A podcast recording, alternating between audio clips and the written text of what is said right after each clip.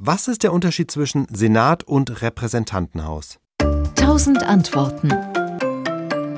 Nach ihrer Unabhängigkeit von England haben sich die Vereinigten Staaten für ein Parlamentssystem nach dem britischen Vorbild entschieden. Das heißt, das amerikanische Parlament, genannt der Kongress, hat zwei Kammern, den Senat und das Repräsentantenhaus.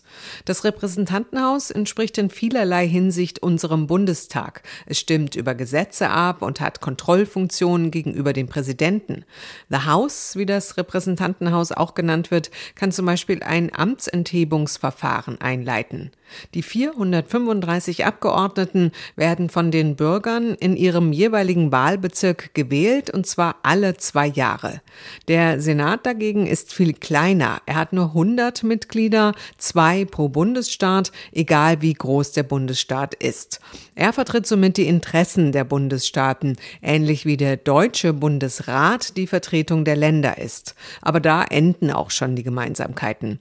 Denn auch die Mitglieder des Senats werden von den Wahlberechtigten direkt gewählt und bleiben für insgesamt sechs Jahre im Amt.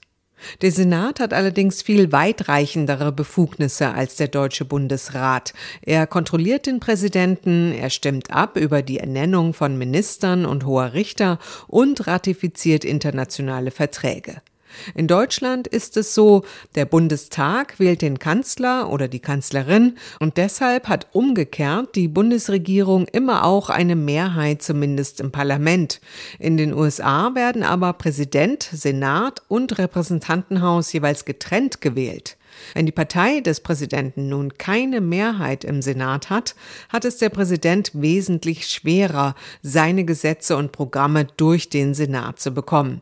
Und auch sein Kabinett, denn der Senat kann theoretisch auch einen Minister oder eine Ministerin ablehnen.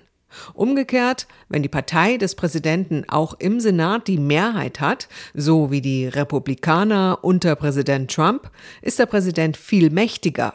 Hätten Trumps Republikaner auch noch im Repräsentantenhaus die Mehrheit gestellt, hätte Trump gewissermaßen durchregieren können.